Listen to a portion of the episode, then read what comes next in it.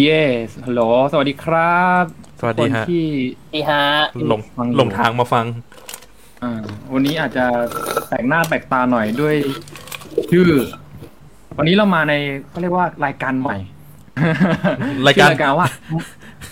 มังอะมังอะผมไม่เข้าใจว่าทำไมอ่าเพจนี้ผุดรายการแม่งทุกวีคเลยฮะ มันเป็นความเขาเรียกว่าอะไรอะความชอบของแต่ละคน นึกอะไรได้ก็ทำมันเลย เราเห็นผู้หญิงคุยเรื่องแบบอ่าเคป๊อปไปแล้ว เราคิดว่าเออใช่เราก็มีเราก็อยากทำอะไรบ้างเดี๋ยวจะโดนเล y o ออฟกันเปล่าเฮ้ยเฮ้ยเฮ้ยคุณก็ว่าไปอ้าวก็ว่าไปนั่นๆอ๋อไม่ใช่ใช่ไหมระวังระวังก็คือจริง ๆ แล้วอะไรไอรายการมังงะเนี่ยมังงะมันมาจากคำว่ามังงะที่มันมาจากมันคือการ์ตูนการ์ตูนญี่ปุ่นอะเนาะซึ่งจริง ๆ แล้วพวกเราเองอะชอบชอบดูการ์ตูนชอบอ่านการ์ตูนอยู่แล้ว แล้วก็ช่วงเนี้ยอืมเขาเรียกว่าเราค่อนข้างมีเวลาที่จะดูการ์ตูน เองอะก็ดูการ์ตูนดูแบบ My Hero Academia แต่วันหนึ่งคุณวันไม่นั้นทำงานอะเลยเหรอครับอะทำแต่ผมก็มีเวลาว่างของผมผมก็ไล่ดูเออไล่ดูมันจะทีนี้วันนั้นเราวันนั้นเราก็คุยกันกับเบิร์ดเราเบิร์ดบอกว่าเฮ้ยไอเรื่องอะไรนะ20 Century Boy ใช่ไหมอะที่มันเคยมันเคยมีตอนเด็กแล้วแล้วเบิร์ดบอกว่าเออมันดีมาก ส่วนตัวผมอะผมดูตอนเด็กแล้วงง เพราะว่าเด็กอะอะวัคือนนี้เราจะมาเราเราจะมาพูดเรื่อง 20 Century Boy แล้วกัน ในวัย 28 ปี แก่ เริ่มโคตรแก่แก่หมดเลแล้ยวอ่าเอาจริงในวัยนี้ผมก็ยังงงเหมือนเดิม จริงๆ อันนี้ไม่ได้ไม่ได้ดูเลยตั้งแต่เด็ก แต่พอเบิร์ดเบิร์ดพูดปุ๊บเออมันเริ่มมีความน่าสนใจแล้ว มันอาจจะไม่ใช่การ์ตูนสำหรับเด็กกันแหละแต่ลองดูเป็นเป็นไงอะอะเชิญฮะคุณเบิร์ดคือจริง ๆ ต้องเล่างี้ก่อนว่าผมอะบังเอิญได้ไปถ่ายงานที่บ้านหัวหน้า ก็บ้านพี่ม่อนนั่นแหละแล้วพี่ม่อนเขามีเซตการ์ตูนเซตนี้ แล้วมันเกิดความเขาเรียกอะไร challenge ตัวเองอะว่าเฮ้ยมันเป็นการ์ตูนที่เราเคยไม่ชอบ ในวัยสิบสี่ปีอะคือตอนนั้นมันจะเป็น feel ร้านเช่าการ์ตูนอะคุณเคยใช่ไหมเอ้ยผมไปประจำนะเคเช่ายการ์ตูนผมเช่ามาทีแบบโหสิบยี่สิบเล่มอ่าผต้อมงคืนอีกวันหนึ่งนะโอ้โหมึงอ่านยังไงนะกูอยากจะรู้นะอะไอ้เฮียนอ่านรุ่นดีประเด็นคือ ไอพอผมอะผมมาเคยเช่าเรื่องนี้มาอ่านตอนสิบสี่อย่างที่บอกกันแหละ แล้วทีเนี้ย ผมอ่านแล้วผมงง คือนึกออกไหมว่าตอนวัยเราสิบสี่อะเราจะชอบเสพการ์ตูนในอีกแบบหนึ่งอย่างเคนโดบูบูหน่อยอ่าใช่อย่างเคนโดที่เคยเล่าก็อาจจะชอบพวกนารุโตะวันพีซ อ่าอ่าใช่ไหมใช่โนตัววันพีชครับผมว่าเด็กๆก็น่าจะชอบแบบบีพวกวันพีซ o โตะอะไรอ่าแล้วบีสอะไรพวกนี้อยู่แล้วแหละเพราะว่าแบบมันเป็นการ์ตูนต่อสู้ผู้ชายเน้นมันอะตอนเด็กอะเป็นการ์ตูนสายหลักของจำนั่นแหละอะเอออะไรแบบนั้นอะแล้วทีนี้ เราอะไม่เข้าใจการ์ตูนประเภทนี้เลยเว้ยเพราะว่าหนึ่งเลยคือตัวอักษรมันเยอะมาก แล้วก็คอนเซปต์ของเรื่องอะ มันงง มันงงมาก ตอนนั้นอะ ที่เราอ่านเราเลยแบบ แค่สามเล่มอะกูไม่ไหวแล้วกูวาง แล้วมันเหมือนเอามาทำเป็นหนังด้วยนะ ผมมาเช่าเช่าเป็นหนังมาดูเลย เออ แต่ผมยังไม่เคยดูแบบเวอร์ชั่นหนังนะ แล้วดูแค่แป๊บเดียวอะก็ไม่ดูเลย เพราะว่างงแบบมันไม่ มันไม่ซื้อใจเด็กอะอ่าพูดอย่างงี้ก็ก็ถูมันกไม่อะใช่สำหรับผมว่ามันไม่ใช่สำหรับเด็กมากใช่ มันมันไม่ใช่การ์ตูนเออสำหรับเด็กเลยนะ มันคือเป็นอยู่ในหมวดผู้ใหญ่ยังได้เลยอะแล้วทีเนี้ยอย่างที่อืมบอกว่าผมอะไปยืมพี่ม่อนมาอืมแล้วมานั่งไล่อ่านดู ทีเนี้ยผมมองว่าเนื้อหามันน่าสนใจคือ มันเป็นการ์ตูนที่เล่าเรื่องแบบตัดสลับ ถ้าใครไม่เก็ตอืมว่าตัดสลับเป็นยังไง คุณลองนึกภาพเป็นหนังเรื่องอะไรดีวะ มีเมนโตอะไรแบบนี้ไหมมันก็คือไม่ได้เล่าว่าหนึ่งสองสามสี่เรื่องจากตรงนี้ใช่มาเจอใช่อันนี้มาเจอๆอันอ่านี้ไม่ใช่ใช่ มันจะมันมันมันจะเล่าแบบตัดสลับมาแบบ เอาเอาแปดมาเล่าก่อนโน่นนี่แล้วอ่าค่อยมาเล่าด้วยสองสามอะไรอย่างเงี้ยครับประมาเรื่ณองนั้นใช่ มันอาจจะเริ่มจากอ่าหนึ่งแล้วก็ย้อนกลับไปลบสาม แล้วกลับมาที่สองลบสามแล้วก็ไปที่ห้าแล้วก็มาที่ คือมันจะเล่าแบบว่าตัดสลับกัน คือถ้าไม่ตั้งใจอ่านอะ งงยังไงงงแน่นอน โอ้หลุดเลยอะอ่าแล้วทีเนี้ยคือคือเขาบอกว่าเรื่องนี้มันปีหนึ่งเก้าเก้าเก้าอะไรได้บ้านนานเหมือนกันนะใช่ไหมใช่ไม่แน่ใช่ใจครับ คือจริง ๆอะมันอยู่ในช่วงตอนนั้นอะมันอยู่ในช่วงสามปีสองพันต้นสองพันเลยแหละเพราะว่าตอนนั้นก่อนหน้านั้นอาจารย์เขาเขียนเรื่องอะไร ผมจำไม่ได้ละแต่หลังจากนั้นน่าจะเขียน Billy Bat มั้งอ่า Monster Monster ใช่เออใช่ก่อนหน้านี้เขาเขียนเรื่อง Monster ซึ่ง Monster นี่ก็อ่าเป็น masterpiece ว่าจะไปไถพี่ม่อนมาอ่านอยู่เหมือนกันเนี่ยอืมอ่าแล้วทีเนี้ยเนื้อเรื่องอะ ผมมองว่ามันน่าสนใจ เพราะว่าหนึ่งเลยคือ ถ้าคุณมองโลกในปัจจุบันเนี่ย คุณจะเข้าใจเลยว่าทำไม เพราะว่าหนึ่งเลยคือเนื้อหามันอะ มันคือการพูดถึงเรื่องการพอปพากันดาตั้งแต่จุดเริ่มต้นของการพอปพากันดาจุดอืมเขาเรียกอะไรจุดอ่าเขาเรียกอะไรจุด เอ่ออ่าเขาเรียกพลุอะพลุของพอปกันด้าจนถึงอืมยุคที่รุ่งเรืองที่สุดของพอปกันด้าจนถึงจุดร่มสลายของอาณาจักรพอปกันด้าพอปกันด้าที่มันถูกสร้างขึ้นมานั่นเองครับอ่าคุณเบิร์ตลองเล่าลองเล่าเรื่องคร่าวๆ ให้พอแบบคนที่ฟังอยู่ตอนเนี้ยเรารู้สึกว่าเอ้ยอยากจะไปกลับไปอ่านใหม่หรือว่าไม่เคยดูไม่เคยอ่านก็หาลองหาอ่านดูอะลองคร่าวๆดู หน่อย จริงๆนะผมขออนุญาตเปิดชื่อตัวละครแล้วกันเพราะตัวละครแม่งเยอะมากงงได้โคตรงได้งเลยได้ ตัวละครเยอะจริงจำชื่อไม่ได้ด้วย คือเรื่องเรื่องอะมันเริ่มต้นที่ตัวของตัวละครที่ชื่อว่าเคนจิ เอนโดเคนจิอืมคือเขาอะเปิดร้านสะดวกซื้อ เดิมทีอะเขาเปิดเอ่อต้นตระกูลตระกูลเขาอะเปิดเป็นบาร์มาก่อน แล้วเขาเอาบาร์เนี่ย ไปทำเป็นร้านสะดวกซื้อ ซึ่ง ต้องเล่าปูมหลังก่อนว่าตัวเคนจิอะมันจะมีปูมหลังที่ไม่ค่อยดีมาก เพราะว่า หนึ่งเลยคือเขาเป็นลูกที่พ่อแม่ไม่อยากให้เกิด เพราะมันอยู่ในช่วงที่เขาเรียกอะไรมันบ้านอะบาปบ้านมีปัญหาเรื่องการเงิน พ่อแม่เลยไม่ค่อยอยากให้เกิด แต่ว่าทีเนี้ยมันมีพี่สาวของเคนจิอ่าชื่อคิริโกะใช่เออใช่ชื่อคิริโกะคิริโกะเนี่ยก็เลยประกาศเลยว่า ถ้าสมมติว่าพ่อแม่ไม่เลี้ยงหนูจะเลี้ยงเด็กคนนี้เหมือนลูกหนูเองอืมมันทำให้เคนจิอะก็เลยแบบว่าเหมือนจะเติบโตมาโดยการดูแลของพี่สาว อันนี้คือเนื้อเรื่อง part ของเคนจิที่แบบว่าอยู่หลังๆละแต่ว่าทีเนี้ยเคนจิอะพอมาถึงวัยที่แบบว่าเริ่มหาเงินอะเดิมที่เคนจิเขาอยากเป็นนักดนตรีเขาเล่นกีตาร์ครับเขาเขาเล่นกีตาร์ค่อนข้างเก่งเลยล่ะ แล้วอืมตัวเคนจิเนี่ย เหมือน ต้องละทิ้งดนตรีเพื่อที่จะมาเปิดเป็นมินิมาร์ทที่ผมบอกเนี่ย เพราะว่าหนึ่งเลยคือ พี่สาวที่ชื่อคิริโกะเนี่ยเอาลูกสาวมาฝาก เอาลูกสาวมาฝากเลี้ยง ชื่อคันนะอืมโดยที่เขาให้คันนะเนี่ยเขาเขาอยากให้คันนะเนี่ย เติบโตมา เพราะว่าหนึ่งเลยคือตัวตัวเหมือนตัวของอ่าเคนจิอะจะติดหนี้เขารู้สึกเหมือนติดหนี้พี่สาวก็เลย ยินดีที่จะละทิ้งความฝันเพื่อที่จะมาใช้ชีวิตแบบธรรมดา อืม แล้วทีเนี้ย ระหว่างที่เล่าไปเนี่ยเล่าเรื่องอะมันจะถูกตัดสลับไปในช่วงวัยเด็กของเคนจิที่เขาจะมีเพื่อนคือโอตโจ มันจมเมะ อ่าอืมยูเป็นคิแก๊งจิเป็นแก๊งอ่าเป็นแก๊งเขานั่นแหละอ่าใช่เออผมจำไม่ได้แล้วมันมีใครบ้างอะอ่าแล้วทีเนี้ยเหมือน อ่าทุกอย่างอะ มันถูกสร้างขึ้นมา ก็คือเขาจะสุกถูกสร้างขึ้นมาด้วยอ่าเป็นแก๊งเขาแล้วก็เขาจะสร้างกระท่อมหลังหนึ่งขึ้นมา เพื่อที่จะได้ครับตอนเย็นก็จะมาเล่นกันในกระท่อมนั้นน่ะใช้ใช้ใช้เป็นฐานลับของใช่แก๊งเขาเรียกฐานลับ แล้วทีเมื่อก่อนนี่กระท่อมนี่ผิดกฎหมายในยตอนนี้ถูกกฎหมายแล้วนะไม่ใช่ครับคนละกระท่อมกันเฮ้ยคนละท่อมแล้วครับอันนั้นเอาไว้ต้มนะฮะอ่าต่อต่อต่อครับครับ อ่าทีนี้อ่าพอมันเขาเรียกอ่าพอตัวอ่าเคนจิเนี่ยได้ตั้งแก๊งนี้ขึ้นมา แล้วก็สร้างสัญลักษณ์สัญลักษณ์นั้นขึ้นมา นั่นก็คืออมสัญลักษณ์อ่าคุณน่าจะเคยเห็นที่เป็นแบบนิ้วชี้อ่ามีลูชี้กขึ้นตาอยู่ใช่ใช่นั่นคือธงสัญลักษณ์ อ่าโอเค แล้วทีเนี้ยเรื่องมันจะถูกตัดสลับมาที่ อ่าเขาเรียกลักทีลักทีหนึ่งครับ ที่ถูกสร้างครับขึ้ผนมมา ที่ถูกสร้างขึ้นมาโดยคนคนหนึ่งที่ไม่รู้ว่าเป็นใคร แต่ทีเนี้ยอืมเรื่องมันบังเอิญที่ว่าธงของลัทธินั้นอะเป็นสัญลักษณ์เดียวกับธงที่เคนจิเคยวาด และเคนจิลืมไปแล้วด้วยซ้ำว่าตัวเองเป็นคนเคยวาดธงนั้นขึ้นมา อืมคือจุดเขาเรียกว่าจุดหักเหของเรื่องเนี่ย มันกลายเป็นตอนที่เขามาเจอว่า ธงลัทธิมันคือธงเดียวกันกับที่เคยวาดตอนเด็กแต่ดันจำไม่ได้ใช่ถูกไหมใช่เขาจำไม่ได้ด้วยซ้ำแล้วพอถึงอืมเวลาหนึ่งอะเขามาแบบว่าไปขุดแคปซูลความจำกัน แล้วพอขุดขึ้นมาก็เจอธงนี้เอ้ยกูเป็นคนสร้างอันนี้นี่หว่า แล้วไอ้นี่คือใครวะมันก็เลยถามว่ามันก็เลยตั้งคำถามว่าไอ้คนที่เป็นหัวหน้าหลักทีที่แทนตัวเองว่าเพื่อนน่ะ คือใครแล้วเรื่องมันจะสนุกหลังจากนี้ก็คือเคนจิจะตามหาว่าเพื่อนคือใคร ก็คือหนึ่งในแก๊งของเขานั่นเอง อืมมันก็คือเรื่องเนี่ยมันจะถูกเล่าย้อนกลับไปในวัยเด็กของเคนจิ ใช่ซึ่งตอนเนี้ยโตแล้วแล้วก็ดันมาเจอเรื่องของ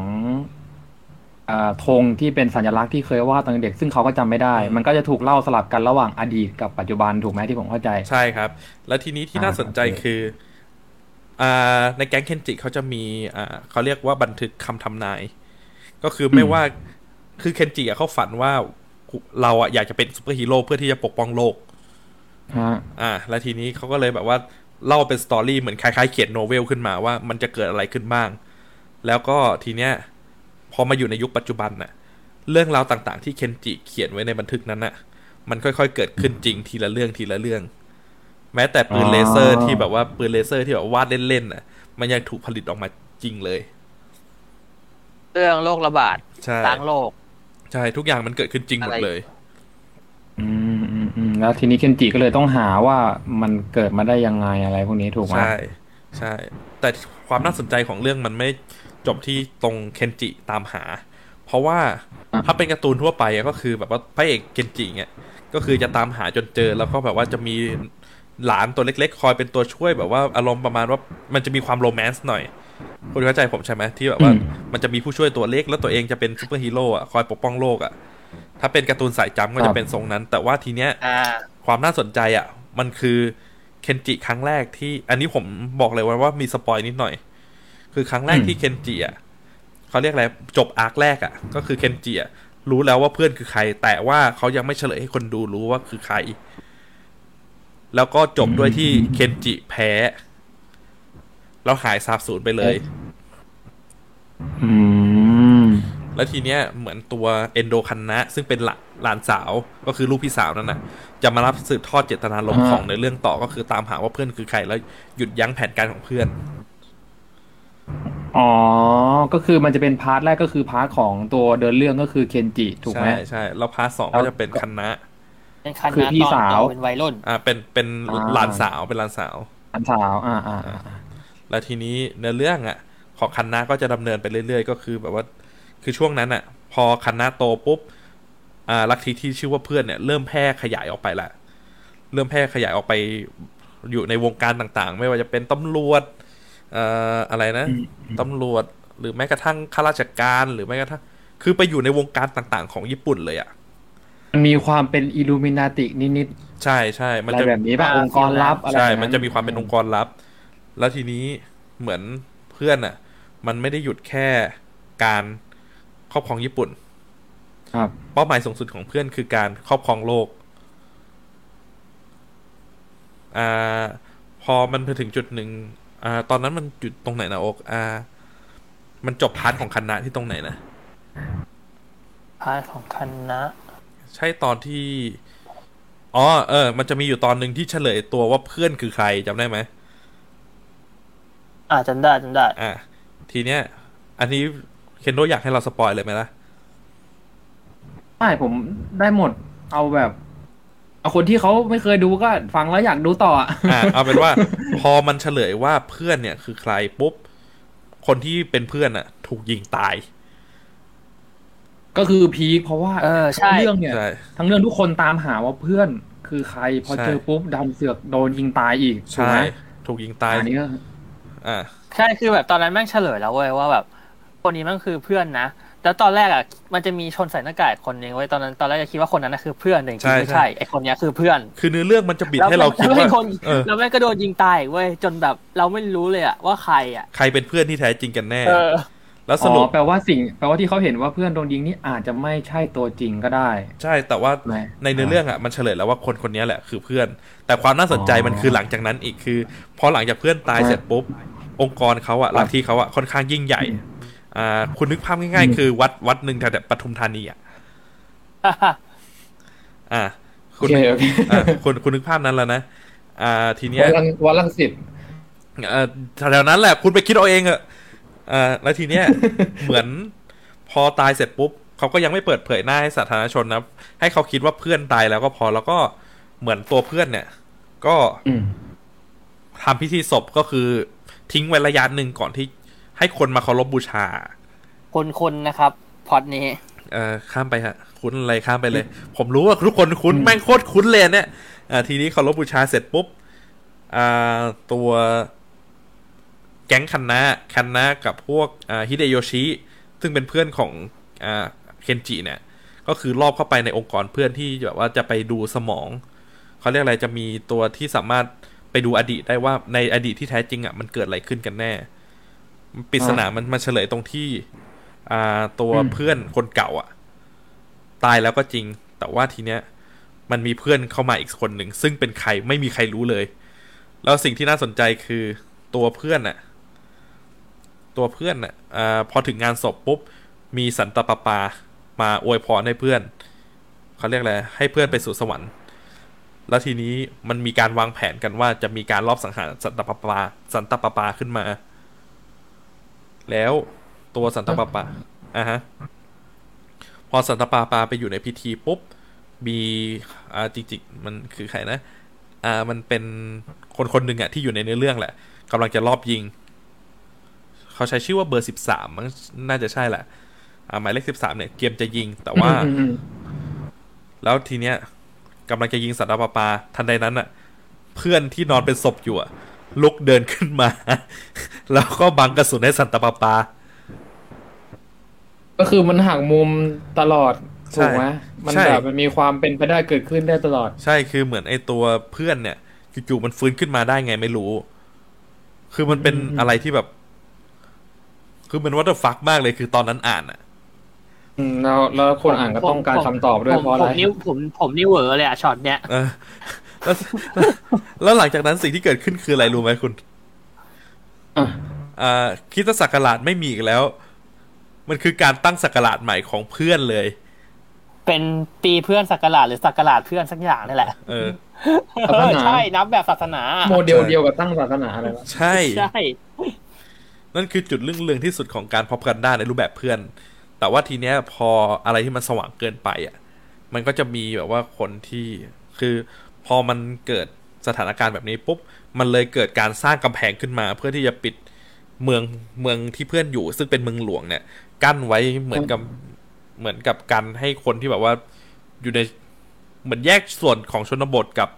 อ่าเหมือนแยกส่วนสลัมกับอ่าตัวเมืองหลวงไว้ เข้าใจใช่ไหมอ่านึกออกนึกออกนึกออกแล้วตัว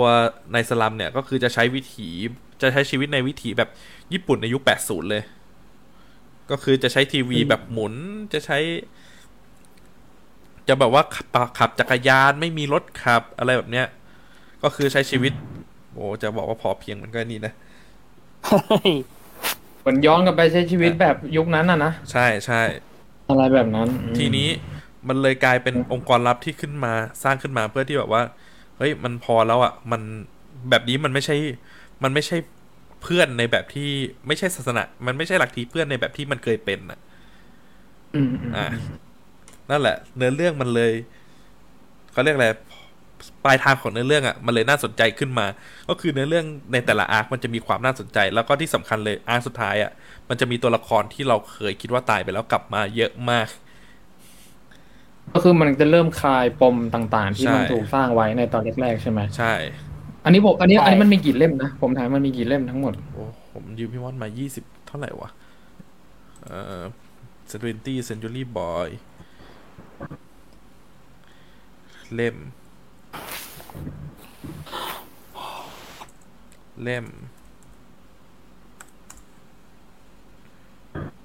ยี่สิบสองเล่มสิบเล่มครับ ยี่สิบสองเหรอไอ้นี่นี่บอกอ๋อจริงว่า22ยี่สิบสองเล่มยี่จสิบบสองเล่มครับไม่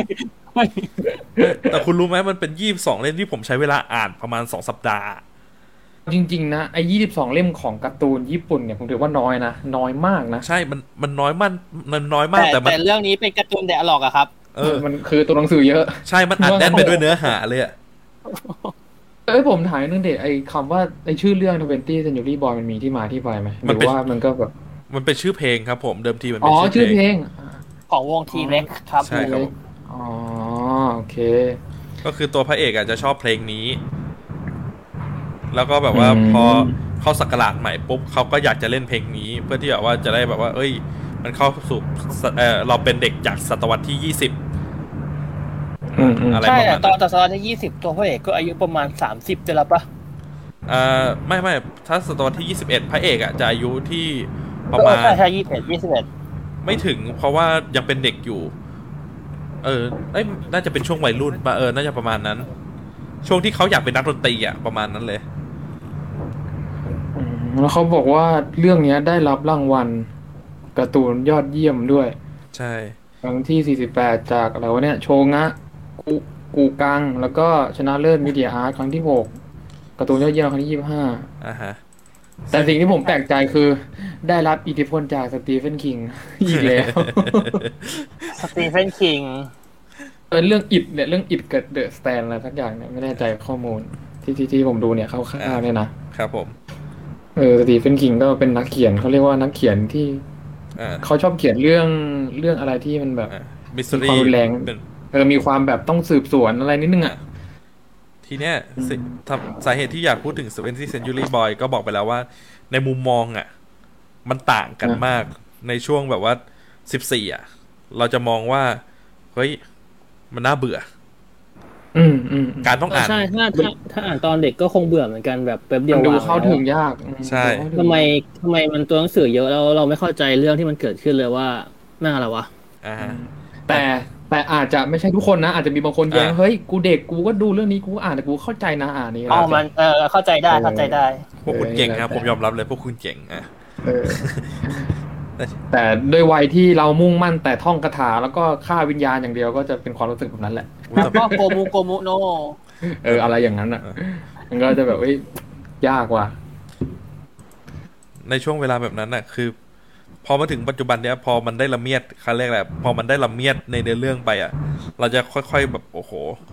เนื้อหาแม่งด้วยวัยที่มันด้วยวัยที่มันโตขึ้นด้วยแหละ ได้มีความเข้าใจเข้าใจอะไรโตหลายขึ้อนย่างแล้วเลยเจอโตขึ้นแล้วเจออะไรมาเยอะขึ้น พออ่ากลับมาอ่านก็นั่นแหละ รู้สึกว่าโตความโตขึ้นอ่าแล้วอะไรอะทำความเข้าใจกับมันได้มากขึ้นเนาะเรื่องอ่าที่เราเรื่องเรื่องทเวนตี้เนี่ยอ่าฮะอันนี้มันของโชเน็นใช่ไหม ผมจำไม่ได้ แต่ปกติไม่น่าใช่ของโชเนนจัมเพราะว่าโชเนนจัมไม่ค่อยเนอะพิมพ์ไม่ค่อยพิมพ์อะไรแบบนี้กำลังจะบอกว่าการ์ตูนแบบนี้ไม่น่าเป็นโชเน็นเพราะว่าไม่มีการ์ตูนเรื่องไหนของโชเน็นที่แบบออกมาเป็นในลักษณะนี้ไม่เลยมีอะไม่มีไม่มีกลิ่นของโชเนนเลยครับ ผมเป็นของไม่มีบิ๊กคอมิกครับตอนทีนั้นเป็นเชเนนเป็นเซเนนเขาเรียกเป็นเซเนนอะอืมเซนเออเซนเนนอ่า พ อการ์ตูนปีหนึ่งเก้าเก้าเก้าพอดี อ่าทเวนตี้เซนจูรี่บอยเท่จัง จริงๆอะจริง ๆ เนื้อเรื่องมันข้อมูลมันก็เนื้อเรื่องมันก็ประมาณเนี้ยนะใครที่แบบเฮ้ยฟังแล้วรู้สึกว่า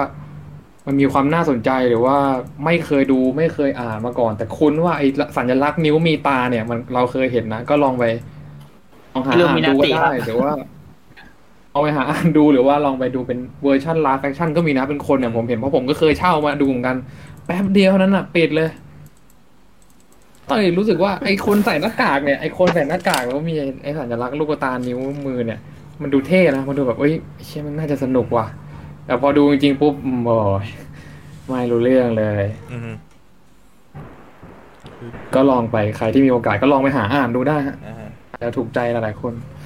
ลองดู ประมาณนี้ประมาณนี้ประมาณนี้เรื่องราว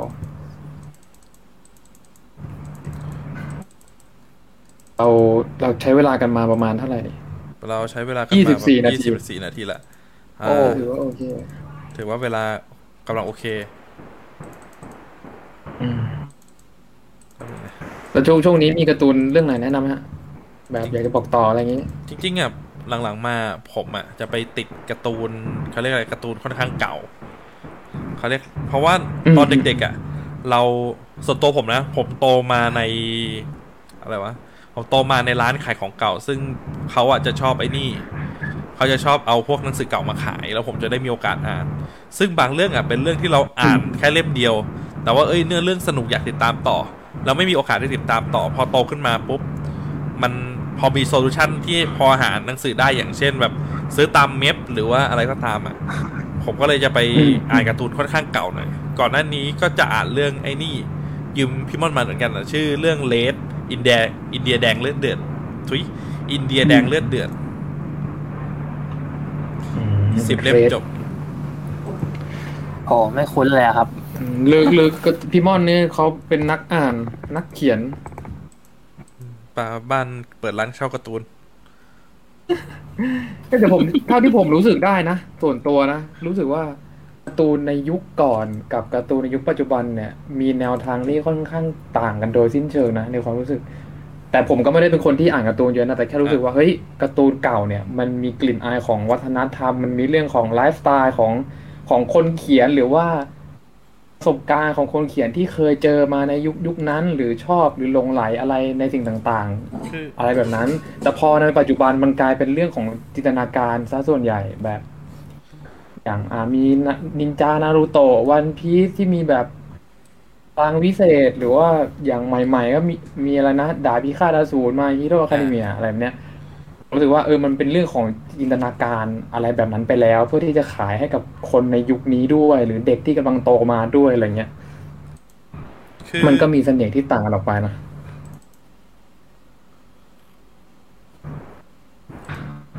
คือ อันนี้ผมบอกก่อนดีกว่า เพราะว่าผมอะคือมันจะมีอยู่ช่วงหนึ่งที่ผมบ้าแบบว่าไล่อ่านการ์ตูนในแต่ละยุคไปเลยอะมาก ๆเลยคืออืมอืมคืออะไรวะเพราะว่าช่วง70น่ะผมก็จะลองอ่านการ์ตูน เพราะว่าก่อนหน้าเนี้ยผมมาทำทีสิทธิ์เกี่ยวกับเรื่องการ์ตูน ผมเลยได้มีโอกาสไปสัมภาษณ์กับอ่าแฟนพันธุ์แท้การ์ตูนชื่อพี่จีรนันท์ขอโทษนะฮะจำนามสกุลไม่ได้อ่าฮะ พี่จิรนันท์เนี่ยเขาก็เลยแนะนำมาว่าเขาจะเล่าเป็นฉากๆเลยว่า ทุกอย่างอะ อาจารย์ อาจารย์แต่ละคนเขาจะเขียน reference จากเรื่องใกล้ตัวอย่างโดเรมอนเงี้ยเขาจะมี reference เว้ยครับอ่าเขาจะมี reference ในเรื่องของสถานที่เมือง แล้วก็อะไรต่างอืมอืมๆแล้วก็ทีนี้ครับเหมือนทาง ชื่ออะไรนะอ่าทางอาจารย์ฟูจิโกะฟูจิโอะตอนนั้นอะเขาก็จะไปอาศัยอยู่ในเมืองนั้น แล้วก็เพื่อที่จะศึกษาในเรื่องแต่ละเรื่องแล้ววัฒนธรรมแต่ละเรื่องคุณลองสังเกตของวิเศษของโดเรมอนในสมัยก่อนสิ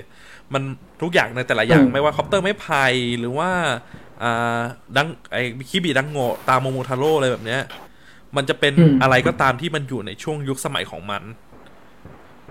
อืมอ่า ไฟฉายยอดส่วนเนี้ยอ่ามีอะไรอีกนะ อะไรประมาณนั้นนะตูอ่าประตูไปที่ไหนก็ได้ เรียกได้ว่าเป็นสินค้าไลฟ์สไตล์เลยอะครับ ใช่ใช่เอออันนั้นก็คือมันจะเป็นวัฒนธรรมในยุคนั้นของเขา แต่ว่าพอฮะมันทุกอย่างมันขยับขึ้นมาปุ๊บ สิ่งที่เป็นเนเจอร์ของวัฒนธรรมของมังงะญี่ปุ่นอะ มันเปลี่ยนไปเอ่อทุกทุกอย่างอะอาจารย์แต่ละคนเขาจะเขียนงานในเมือง เขาไม่ได้ลงแบบว่าเขาไม่ได้ไปที่อ่าสมมุตินะคิดจังคาสทางคาจัเบะงหวัดเออเขาใช่เขาไม่ได้เขียนจากสภาพแวดล้อมที่เขาเคยอยู่แล้ว แต่ว่าเขาเลือกที่จะเขียนจากหนึ่งเลยคือสโคปเขาเรียกอะไรอะเขาใช้คำว่าอะไรนะ อย่างหลอดออฟเดอะลิงก็จะมีพวกเอิร์ธแลนด์หรือว่าแฮร์รี่พอตเตอร์ก็จะมีเหฮมืออนกวอตส์เหมือนเหมือนเหมือนเขาสร้างโลกของใช่ตัวเองขึ้นมาใหม่อะ ใช่ใช่อืมเออเพราะว่าหนึ่งเลยคืออะไรประมาณนั้นอะใช่ เพราะว่ามันเป็นพื้นที่สำหรับการจินตนาการได้มากกว่า ใช่ใช่ใช่เห็นด้วยนะผมเห็นด้วยนะอ่า แล้วรู้สึกว่าเขาทำออกมาได้ค่อนข้างดีด้วย ซึ่งถ้าถามผมอะในเรื่องผมคิดว่าในแต่ละ ในแต่ละยุคของมันอะมันจะมีเสน่ห์ในรูปแบบที่มันต่างกัน อย่างถ้าเป็นช่วงสองพัเฮ้นยแต่ผมผมจับจุดได้นะครับเดินเลยคุณเบิร์ตอ่าไม่ไม่คุณก่อนคุณก่อนย่างนี้ว่าคุณก่อนคุณก่อนคุณก่อนก็ก็คือก็คือผมจับจุดได้ว่าการ์ตูนในยุคใหม่เนี่ย มัน มันเป็นเรื่องของจินตนาการซะส่วนใหญ่ก็จริง แต่สิ่งที่เขาต้องการจะสื่อหรือว่าแมสเซจที่เขาต้องการส่งให้คนอ่านก็คือเหตุและเขาเรียกว่าไม่ใช่เหตุเขาเรียกว่า สิ่งที่เขาเรียกว่าอะไรอะมีเหตุมีผลในการใช้ชีวิตอะอ่าเขาเรียกว่าข้อคิดอะ ข้อคิดอะอ่าทำไมคุณนึกคำนี้ไม่ได้วะอ่าเออ มันให้ข้อคิด มันให้ข้อคิด ข้อคิดสอนใจอะไรอย่างงี้อืมใช่ใช่แบบทั้งเรื่องแบบนารูโตะแบบความ มุ่งเขามั่นเรียกไม่ว่ายอมมุแพ้ทะลุตุ้มอ่ามุ่งมั่น เออ อะไรอย่างเงี้ย วันพีซเอ่อวันพีก็จะ One Piece ส่วนใหญ่ก็คือเรื่องไม่ไม่เรื่องของเพื่อนจะเรื่องของอะไรพวกเนี้ยเรื่องของเรื่องของเรื่องของความฝัน ลูฟี่เออเป็นตัวละคความฝันที่แบบไม่ย่อท้อกับความฝันตัวเองเลย มันแบบมันยืนเออคำเดียวว่ามันจะเป็นราชาให้ได้ราชาจนสุดให้ได้แบบใช่เป็นประโยคที่มันคือเรื่องของพูดความแบบทุกตอนอะอ่าเออ มันคือ passion อะ เออ มันคือ passion ดีกว่าที่มันออกมาจากการ์ตูนในสมัยเนี้ยนะอืมให้คนอ่านได้รู้อะ เออ ผมรู้สึกว่าเออเป็นเรื่องที่ดีนะ อ่าใช่ อะไรอะไรแบบเนี้ย อืม แต่ว่าพอยุคสมัยที่เปลี่ยนไปอะ ปัจจุบันเนี้ยอย่างคิเมซุโนะยายบะถามว่าผมชอบไหมฮะผมชอบ เอออันนี้โหแต่ชอบชอบเราก็ต้องเข้าใจว่าคิเมซุโนะยายบะมันจะเป็นการ์ตูนในลักษณะที่มันเป็นจัมป์ในยุค 2000 ในสำหรับผมแล้วผมมองว่ามันคือมันแม่งโคตรจัมป์ยุค 2000 เลยคิเมซุโนะอะ อืม อืม คือแล้วที่น่าสนใจคือแบบ แต่ว่าการ์ตูนที่มันใหม่จริง ๆ ถ้าสำหรับผมนะที่มันใหม่แบบใหม่ไปเลยอะ มันจะเป็นพวกแนว โทษนะไซไฟอะไรเงี้ยอ่าใช่ที่ออกแนวไซไฟหน่อยๆอย่างการ์ตูนเกาหลีอย่าง Solo Leveling อะไรพวกเนี้ยไอยอันนี้ผมยังไม่เคยอ่านอะเออเออเคยได้ยินนี่เคยได้ยินโอเคดูไอ้นี่ใช่ไหมล่ะไออันนี้อนิเมะที่มันเป็นอ่าสไลม์ เคยดูเคยดูครับ คือเดี๋ยวเนี้ย ด้วยวัฒนธรรมเฮ้ยเดี๋ยวนี้อะเอ้ยเดี๋ยวนี้การ์ตูนไอ้ไอ้พวกแนวนี้เยอะมากอะใช่เกิดใช่ใหม่ เกิดใหม่เกิดใหม่เป็นโน่นเป็นนี่แบบใช่เต็มมากอะ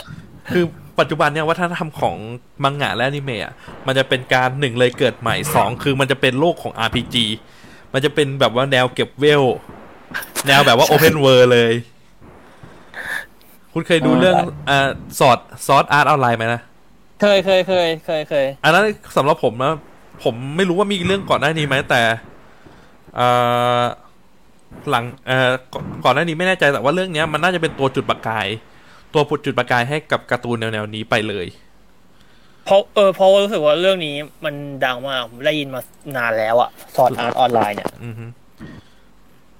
แนวแนวเกิดใหม่แต่ Sword Art Online มันก็ได้ feel เกิดใหม่เนี่ยเหมือนแบบตัวมันเข้าไปอยู่ในเกม แต่น่าน่าจะคล้ายๆกับเรฟเฟรนกันแหละเนาะใช่ อะทีเนี้ยพอเราไปเทียบกับกับช่วง อ่า ไม่ต้องไปไกลมากเลยช่วงสองพันต้นๆที่เราอ่านการ์ตูนกันอะ่ะ มันจะเห็นเลยว่ามันเปลี่ยนไปแค่ไหนอะ่ะอะใช่เปลี่ยน มันเป็นเรื่องของคนยุคใหม่ละอ่า ซึ่งถ้าถามว่าคนยุคนี้ชอบอะไรแบบนี้มากกว่าไหมก็น่าจะใช่ เพราะไม่งั้นการ์ตูนแนวนี้ไม่ทำออกมาเยอะหรอก อะก็จริงประเด็นคือยุคนี้การ์ตูนที่มันดัง ๆ นี่มันค่อนข้างมาแบบสูสีกันนะ มันจะมีอะช่วงนี้เรื่องนี้แม่งสนุกว่ะไอ้เชี่ยเรื่องนี้แม่งมาว่ะไอ้เรื่องนี้แม่งถึงพีคว่ะอะไรเงี้ย มันเขาเรียกว่ามันมีตัวเลือกให้เราอ่านค่อนข้างเยอะนะใช่ทั้งอนิเมะด้วยทั้งมังงะด้วยอะไรอ๋อเงี้ยหลากหลากหลายเลย ซึ่งตรงส่วนเนี้ย มันก็มันเป็นปรากฏการณ์อะอ่า ใช่ ปรากฏการณ์เด็กเด็กใส่ชุดเอ่ออะไรนะอ่าคิเมสึโนะเสื้อคลุมอะเด็กเด็กออใส่โอ้เต็มชุดบ้านเต็มเมืองดาบพิฆาตอิโซสุดเฮ้ยใช่ เป็น culture เขาเป็น pop culture นะใช่ มันเป็นจริง มันเป็น pop culture ของยุคนี้ไปเลยนะ แล้วแล้วสังเกตนะว่าอะ ไม่ไม่เคยมีการ์ตูนเรื่องไหนที่ทำให้เด็กหันมาใส่อะไรแบบนี้ได้นะ ที่ผมเห็นนะ ไม่มีเลยนะ อ่าฮะ ไม่เออไม่ไม่มีนะมีมีเรื่องนี้ไม่เรื่องแล้วพอเรามีเดียวจริงๆเห็นตอนตอนแรกเรารู้สึกงงๆนะ แต่พอเห็นไปแล้วก็ปกติอะ มันก็เป็นไลฟ์สไตล์ในชีวิตประจำวันเด็กใส่เล่นกันหนุกอ่าฮะ เพราะว่าเรื่องนี้เด็กชอบจริงๆชอบมาก เออ เนี่ย แล้วทีนี้จะวนกลับมาว่าการ์ตูนยุคปัจจุบันนี้ดีกว่า ถ้าอ่านในสายอ่ามัมังงะเคนโดอ่านอะไรอยู่ตอนเนี้ย ผมก่อนหน้านี้ผมอ่านวันพีก็ตามไปเรื่อยๆแต่ว่าวันพีก็ต้องรอก็เลยมาดูMy Hero Academy ใน Netflix คือดูตั้งแต่ดูใหม่ตั้งแต่แรกเลย เพราะว่าอ่าก่อนหน้านี้ประมาณสักสองสามปีอะเคยอ่านค้างไว้แล้ว แล้วไม่ได้ตามต่อ รู้สึกว่าเอ้ยเนื้อเรื่องไปไกลแล้ว Netflix มันเอามาลงแบบห้าซีซั่นก็เลยไล่ดูใหม่เลย สนุกอ่า สนุกมากทำไมถึงคิดว่า My Hero สนุกฮะอันนี้ถามเฉยๆอันเรารู้แหละเราก็ดูเราก็รู้ว่าสนุกอันนี้ถามความเห็นเฉยเออในอย่างแรกนะ อย่างแรกผมชื่นชมก่อนว่าทีมแอนิเมชันที่ญี่ปุ่นอะเขาเรียกว่ามันมีคุณภาพที่ดีมากๆอะแบบๆอ่าทั้งการขยับนู่นนี่นั่นเสน่ห์ต่างๆ อะไรเงี้ยมันมันออกมันชัดแล้วผมก็ชอบดูแล้วเนื้อเรื่องอะ ผมมองว่าพระเอกอะเดกุอะอื มมันไม่ได้ถูกตั้งมาว่าเป็นฮีโร่ที่เก่ง แต่มันถูกสร้างมาอ่าด้วยคำว่าฉัน มันถูกสร้างมาด้วยคำถามที่บอกว่าตัวมันเดจะเป็นฮีโร่ได้ไหมเดี๋ยวแค่เอันนี้เรื่องมันไม่ได้บอกๆว่าเฮ้ยใช่มันจะต่างกับนารูโตะกับวันพีอ่าชว่าจะเป็นหัวคังเงะจะเป็นเจ้าโจรสลัด แต่เดกุตั้งคำถามกับตัวเองว่า อย่างมันอะ จะเป็นฮีโร่ได้ไหมมันเลยนำไปสู่ประโยคที่ว่า เธอเองก็ก็เป็นเออฮีโร่ได้นะเออซึ่งพอคือมันเป็นอย่างนี้ อย่างวันพีชนารูโตะมันบอกกับตัวเองว่ามันจะเป็นแบบนั้นอือฮึและอ่ามัมันก็จะทำมันก็จะทำสิ่งนั้นให้เกิดขึ้น เดกุถามกับตัวเองว่ามันเป็นได้ไหมอืมมันต้องใช้ความพยายามค่อนข้างเยอะเนกออกว่า แล้วสิ่งที่มันต้องใช่เจออะมันก็ไม่รู้ด้วยว่ามันต้องเจอกับอะไรยากหรือมากหรืออุปสรรค ขนาดไหนอะไรอย่างเงี้ย ผมรู้สึกว่าเป็นตัวละครที่ที่เบิร์ตบอกว่ามันเริ่มจากศูนย์จริงนะฮะติดลบผมว่าติดลบเลยตัวเนี้ยๆเออต้องกินผมก่อนถึงจะศูนย์แล้วความพิเศษของแบบแล้วความพิเศษของเรื่องนี้นะผมรู้สึกว่าไม่งเป็นการ์ตูนที่แม่งโคตรซึ้งเลยมันให้เรื่องของแบบความสัมมิตรพัภานพธ์สอนใจมิโน่นตรนี่ภานะพถูกต้องแบบมีทุกอย่างเลยเรื่องของความตั้งใจความที่แบบเรามีปณิธานที่แน่วแน่ แล้วไม่เอียงเอียงไปกับสิ่งใดเลยด้วย และที่สำคัญคือ point ของมันคือเรื่องของความการเป็นฮีโร่อืมก็การเป็นการช่วยเหลือการทำความดี ผมมองว่าเรื่องนี้เป็นสิ่งสำคัญนะในสังคมอะในเรื่องจริง ๆ เลยเพราะว่าคนเราใช่ทำความดีแม่งก็ถูกมองว่า เอ้ยมึงทำความดีจริงป่ะความความดีเพื่อหวังผลประโยชน์หรือเปล่า ซึ่งในเรื่องเนี้ยมันเคยถูกพูดถึงเรื่องที่ช่วงที่สเตนที่เป็นนักนักฆ่าฮีโร่ออกมาว่าแบบเอ้ยมีแค่ออไม้คนเดียวนะที่เป็นฮีโร่ตัวจริงอะที่เหลือมันหวังชื่อเสียงเงินทองอะไรเงี้ยอืมอ๋อใช่ เออ แล้วมันก็มันก็เลยกลายเป็นสิ่งที่ย้อนกลับมาว่าเฮ้ยงั้นการที่เราทำความดีอะมันเกิดจากอะไรกันแน่ มันคือสิ่งที่เราตั้งใจจริงๆไหมเออหรือว่าถูกต้อง ซึ่งในสังคมอะ มันมักจะมีเรื่องอะไรแบบเนี้ยซ่อนอยู่อืมอยู่ที่ว่าเราจะเข้าใจกับมันได้มากน้อยแค่ไหนเท่านั้นเอง ผมเลยมองว่าเรื่องเนี้ยเป็นเรื่องที่มีเสน่ห์แล้วก็เป็นเรื่องที่เด็กเองก็ดูได้แล้วก็ได้คำสอนอะไรแบบนั้นไปด้วยอะไรอย่างเงี้ย ส่วนตัวเรื่องเนี้ย สิ่งที่ผมประทับใจมากที่สุดคือ character designอันนี้จริงอันนี้ก็เป็นอีกหนึ่งอีกหนึ่งเรื่องเหมือนกัน อันนี้เรื่องญี่ปุ่นเขากินขาดจนละใช่คาแรคเตอร์เนี่ยเพราะว่าในแต่ละตัวลองสังเกตดูว่าฮีโร่บางตัวที่แบบว่า เฮ้ย มันไม่ใช่ตัวหลักอะ่ะ มันเป็นแค่ตัวรองแบบว่าตัวเอาพูดตรงๆเลยแม่งมาเป็นเอ็กต้าเฮ้ยแต่เราแม่งก็ยังจดจำมันได้อย่างเท่ไงใช่ใช่อย่างใช่ใช่อย่างเคนโดจะชอบตัวอะไรนะสีแดงอะ่ะ เอ่อเป็นตัวแข็งเหรอคิริใช่ใช่ชิมะเออตัวเออแข็งคิริชิคิมะยามะคิยาคิริชิมะคิยามะเออเออทุกอย่างอะจำจำชื่อไม่ค่อยได้เรียกแต่เรียกแต่พลังมันอย่างเดียวอ่าฮะนั่นน่ะเออคือนั่นขนาดว่าเป็นเบสของบาคุโกซึ่งเป็นแบบว่าจะบอกว่าเป็นคู่แข่งพระเอกอะ่ะ นั่นเป็นขนาดเป็นเบสคู่แข่งพระเอกอะ่ะ มันยังไอ้นี่เลยนะ มันยังถูกน่าจดจำเลยนะเอ้ยแต่ผมผว่ามเขาชอบไอ้นี่เว้ยผมผมชอบดาร์คชาโดว์อะ โทโคมิยะป่ะใช่ใช่ชื่ออะไรนะที่เป็นเออโดมิยะที่หัวเป็นนกอะใช่เชี่ยนักเรียนมันหัวมัเป็นนมันกมันกลับกลาย มันกลับกลายเป็นว่า มันกลับกลายว่าทุกตัวละครในห้องห้องหนึ่งเอแม่งสำคัญหมดอะเป็นผมว่าผมพอเข้าใจวิธีการเล่าเรื่องของเขานะ สังเกตว่ามันเกิดจาก voice over ของเดกุมันเป็นเสียงในตอนที่อาจจะโตแล้ว เล่าให้ฟังว่าเริ่มจากอะไรมีเพื่อนนู่นนี่นั่นทำอะไรบ้างออไหมนู่นนี่นั่นอะไรเงี้ยถ้าสังเกตนะในอนิเมะนะอ่าฮะมันจะมีเสียงพวกเนี้ยเล่าตลอดผมเข้าใจว่าตัวละครตัวอ๋นี้อแม่งแล้วเดเดคูเป็นคนเหมือนแบบใส่ใจกับเพื่อนมากๆอะถูกต้องถูกต้องมันเลยทำให้บทหรือตัวละครแม้กระทั่งตัวประกอบห้องอื่น หรืออาจารย์หรือแบบฮีโร่ทั่วไปก็ยังดูแบบมีความสำคัญนะในเรื่องเรื่องเนี้ยเนกอะว่าไม่มีตัวไหนด้อยไปกว่าตัวไหน มันจะมีพาร์ทของแต่ละตัวที่แบบ ตัวนี้มันเด้งขึ้นมาว่ะเฮ้ยตัวนี้มันมีปมว่ะอะไรเงี้ย ให้เรารู้สึกว่าไม่มีตัวไหนเลยที่มันแบบไม่มีบทอะอือฮึเออทำไมไม่มีใครชอบโชโตะบ้างเลยผมว่าโชโตะประเทศมันมันมันเขาเรียกว่าอะไรมันเป็นสูตรสำเร็จของของแบบตัวเอกอะเป็นพระเอกที่ดูเท่อะเออออะไรแบบนั้นอะผมเอ้ยแต่แต่โชโตะก็จะมีปมเรื่องพ่อไงแบบแน่นเลยอะใช่ปมแน่นมากเรื่องพ่อ เรื่องครอบครัวมันมันถูกสร้างมาอย่างนั้นอะอืม จริงๆนะผมคือว่ามึงส่ไม่วนได้ใหเพญ่อร์เฟกทุกอย่างอะส่วนใหญ่คนมันจะไปชอบพลังที่แบบรู้สึกที่ไม่เด่นอะรู้สึกคนส่วนใหญ่จะชอบบาคุโกนะฮะอันนี้ไม่รู้ว่าผมแม่งชอบไอ้ตัวแข็งเนี่ยแหละแม่งเท่ดิ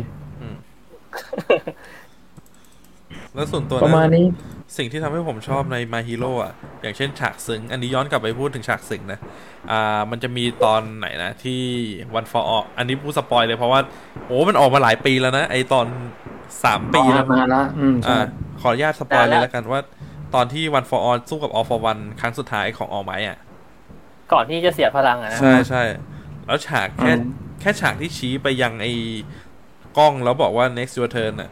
อันนั้นน่ะ ทุกคนเฮหมดเลยอืมยกเว้นอาเดกุที่แบบว่าร้องไห้อะ คือเขาเป็นคนเดียวที่รู้ความหมายของใช่คำคำนั้นน่ะ ก็คือเขาจะสูญเสียออไม้ไปตลอดกาลแล้ว คืออะไรเล็กๆ น้อยๆอย่างเงี้ตยอนนั้นบาคุโกก็ได้ใช่ใช่มีบาคุโกที่ทำหน้า เพราะว่าบาคุโกเป็นอีกคนที่รู้ แต่ว่าบาคุโกไม่รู้ความหมายลึกๆของคำนั้นบาคุโกเออมารู้อีกทีคือตอนที่อืมมาเรียกรู้ตอนเอ่อที่เรียกเดกุออกมาดวลอะ อืมอันนั้นผมก็ชอบชอบมากเลยทีนั้น มันเป็นซีนที่ทรงพลังสุดเลยอะ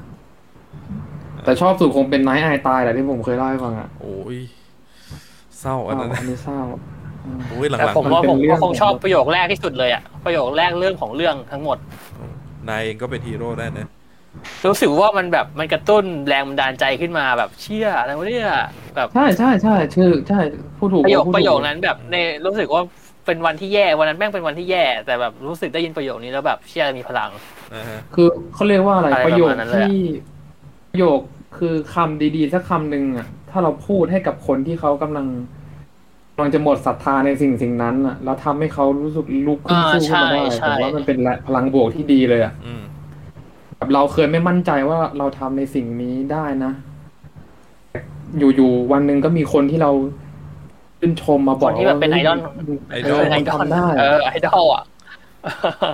เออมันบอกว่ามึงทำได้นะ ผมว่าแบบไอความกังวลพวกนั้นเป็นอะประโยคที่ทรงพลังมาก ๆ อะพังหมดอะเออ มันคือการแบบโหที่สุดแล้วอะ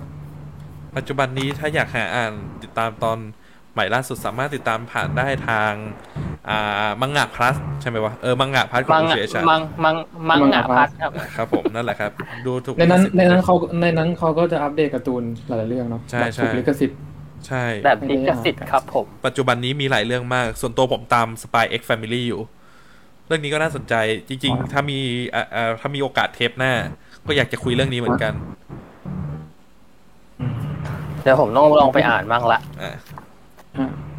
วันนี้ก็พอประมาณนี้แล้วกันเนาะเออพอแล้วแบบถึงพูดคุยกันคร่าวๆแชร์กันอ่าสมควรแก่เวลาแล้วฮะ ถ้าพูดมากกว่านี้เดี๋ยวจะหลับกันก่อนนะฮะคือถ้าให้พูดมันก็คงเยอะแหละเรื่องการ์ตรงการ์ตูนเนี่ยเพราะว่าเราก็คุยกันอะแทบจะทุกวันอยู่แล้วอะเรื่องหนังเรื่องการ์ตูนพูดกันตรงๆเลยเทปนี้อาจจะไม่สนุกมากเพราะยังรู้สึกเก่งกันอยู่นะฮะเออเดี๋ยวรอจัเรีงยกหวะว่าลองเรียกว่าลองลองเรียกลองเดี๋ยวลองกันรอจังหวะลงล็อกกว่านี้รับรองฮะ เละ คือบางอย่างมันก็มีเขาเรียกว่ามันมีข้อจำกัดนิดนึงไม่เป็นไรเราก็ปล่อยสุดไม่ได้ เดี๋ยวเดี๋ยวพอถึงเวลาปุ๊บสุดได้ เออโอเคใครครับผมนะครับสำหรับคนที่กำลังติดตาม snap หรือว่าผ่านเข้ามาฟังก็ฝากเพจ snap ไว้ด้วย กดติดตามกดไลค์นะครับหมารือฟังว่าชอบอ่าคอนเทนต์อะไรที่เราโพสต์ลงไปในเพจก็แชร์ให้เพื่อนๆได้รับรู้กันได้อ่าครับนะครับผมก็ขอฝากเพจ snap ไว้ด้วยแล้วก็ รายการมั้งอะ EP หนึ่งก็ ขอให้มี EP หน้าๆมาพูดคุยกันอีก ครับผมอ่าเอาเป็นว่า ว่าจะไม่รอดตรงไอ้20 century boy เนี่ยเลิกพบกันได้เนี่ยเอออ่าอ่าสำหรับใครที่อ่าเดี๋ยวจะเอาเทปเนี้ยไปลงพอดแคสต์ด้วยสำหรับใครที่บังเอิญมาฟังแล้วเอ้ยอยากพูดคุยกับพวกเราอยากฟังสดหรือว่าอะไรอยากอ่าพูดตรงอยากได้แสงก็เรามีแสงที่จะมอบให้นะฮะมา follow กันได้ที่เพจ snap นะฮะ รายการมังงะแล้วก็พบกันทุกวันอืมศุกร์เวลาทุ่มหนึ่งเป็นต้นไปนะฮะครับแล้วก็จะมีอ่าอะไรนะ ฟังหูไว้ทอล์กพอดแคสต์อันเก่าๆ ที่เราเคยพูดเรื่องต่างๆไว้ประมาณช่วงปีที่แล้วอะไรอย่างเงี้ยนะ ใครที่